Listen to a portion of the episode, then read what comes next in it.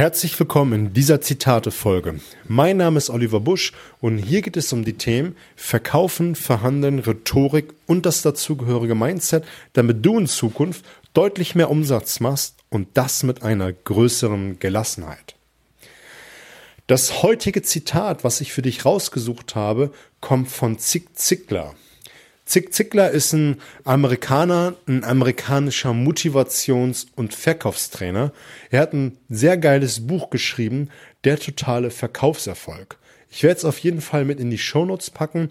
Dieser Schinken, das ist ein sehr, sehr dickes Buch, ist schon etwas älter, aber da ist eine Menge drin, was du noch heute für deinen Verkaufserfolg nutzen kannst. Eine Menge drin ist für Mindset. Also dieses Buch hat mich, ich glaube, es ist schon 10 Jahre, 15 Jahre, äh, mega weitergebracht, was das Verkaufen angeht. Und der Zick Zickler hat gesagt, Scheitern ist keine Sackgasse, sondern ein Umweg. Scheitern ist keine Sackgasse, sondern ein Umweg. Und ich finde, das ist ein Mega-Mindset, weil wenn du ein Ziel hast, gehört Scheitern mit dazu. Das ist vorprogrammiert. Du kannst doch nicht durchlaufen zum Ziel und erfolgreich sein. Lernerfahrung, Scheitern gehört mit dazu. Denn alles andere, und da müssen wir uns doch ehrlich sein, ist langweilig. Wir brauchen Scheitern und diese Lernerfahrung auf dem Weg zum Ziel. Und wenn ich mir große Persönlichkeiten anschaue wie Walt Disney, der hat mehr als 200 Banken aufgesucht, um einen Kredit für einen Vergnügungspark zu bekommen. Und alle Banken haben abgelehnt, bis er bei über 200 Banken irgendeine gefunden hat, die den Kredit genehmigt hat. Edison, und da sind die Aussagen immer unterschiedlich, hat bis zu 10.000 Versuche gebraucht, um eine Glühbirne zu erfinden. Was für ein Mindset. Wie geil ist das denn? Dranbleiben. Sich dem Bewusstsein, dass Scheitern mit dazugehört. Das ist mega. Und das muss man sich immer wieder bewusst machen, dass man auf dem Weg zum Ziel scheitert. Das gehört mit dazu. Genauso wie Tag und Nacht, das gehört mit dazu. Alles hat zwei Seiten. Und letztendlich ist doch die Frage beim Scheitern, wie man damit umgeht. Wie geht man mit einer Niederlage um? Und ich habe das letztens bei einer Rede gesagt. Alles hat zwei Seiten. Alles hat Yin und Yang.